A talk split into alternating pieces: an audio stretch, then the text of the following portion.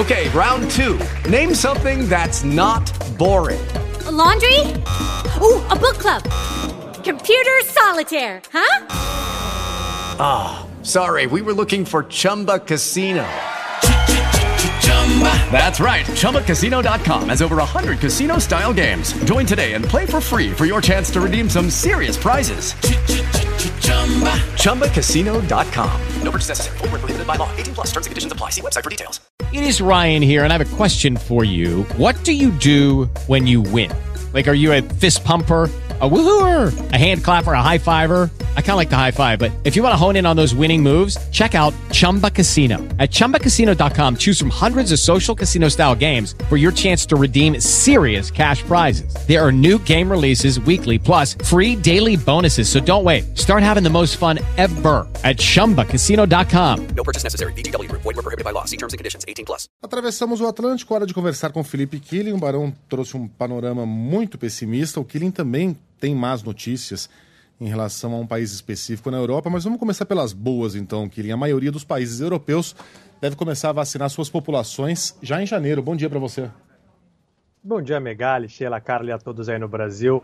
É verdade, a agência europeia deve dar um parecer sobre a vacina da Pfizer-BioNTech até o próximo dia 29. E aí vários países já afirmaram que vão começar campanhas de vacinação em janeiro, no mês que vem, a União Europeia comprou 300 milhões de doses da Pfizer e tem ainda contratos com outras cinco potenciais candidatas. Há uma expectativa também que no mês de janeiro a agência reguladora da Europa dê um parecer favorável à vacina da Moderna. Mas enquanto a imunidade não está aí ainda para a maioria dos países europeus, né, aqui no Reino Unido já começou, é importante manter a guarda levantada. Dezembro, janeiro e fevereiro, fevereiro tradicionalmente já são meses em que os hospitais trabalham perto de uma capacidade alta ou máxima por conta do inverno aqui no hemisfério norte, e a Alemanha registrou ontem 590 mortes por Covid-19.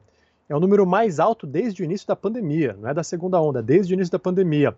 E o número de novos contaminados também é considerado alto, foram quase 21 mil. São 3 mil a mais do que na semana passada. E se o número de contaminados ainda segue alto, isso significa que a tendência é que o número de mortos também se mantenha num patamar além do desejado. A chanceler da Alemanha, Angela Merkel, sempre muito fria, ontem ela fez um apelo emocionante e emocionada no parlamento, falou para a população seguir as regras de distanciamento social, manter a disciplina no Natal.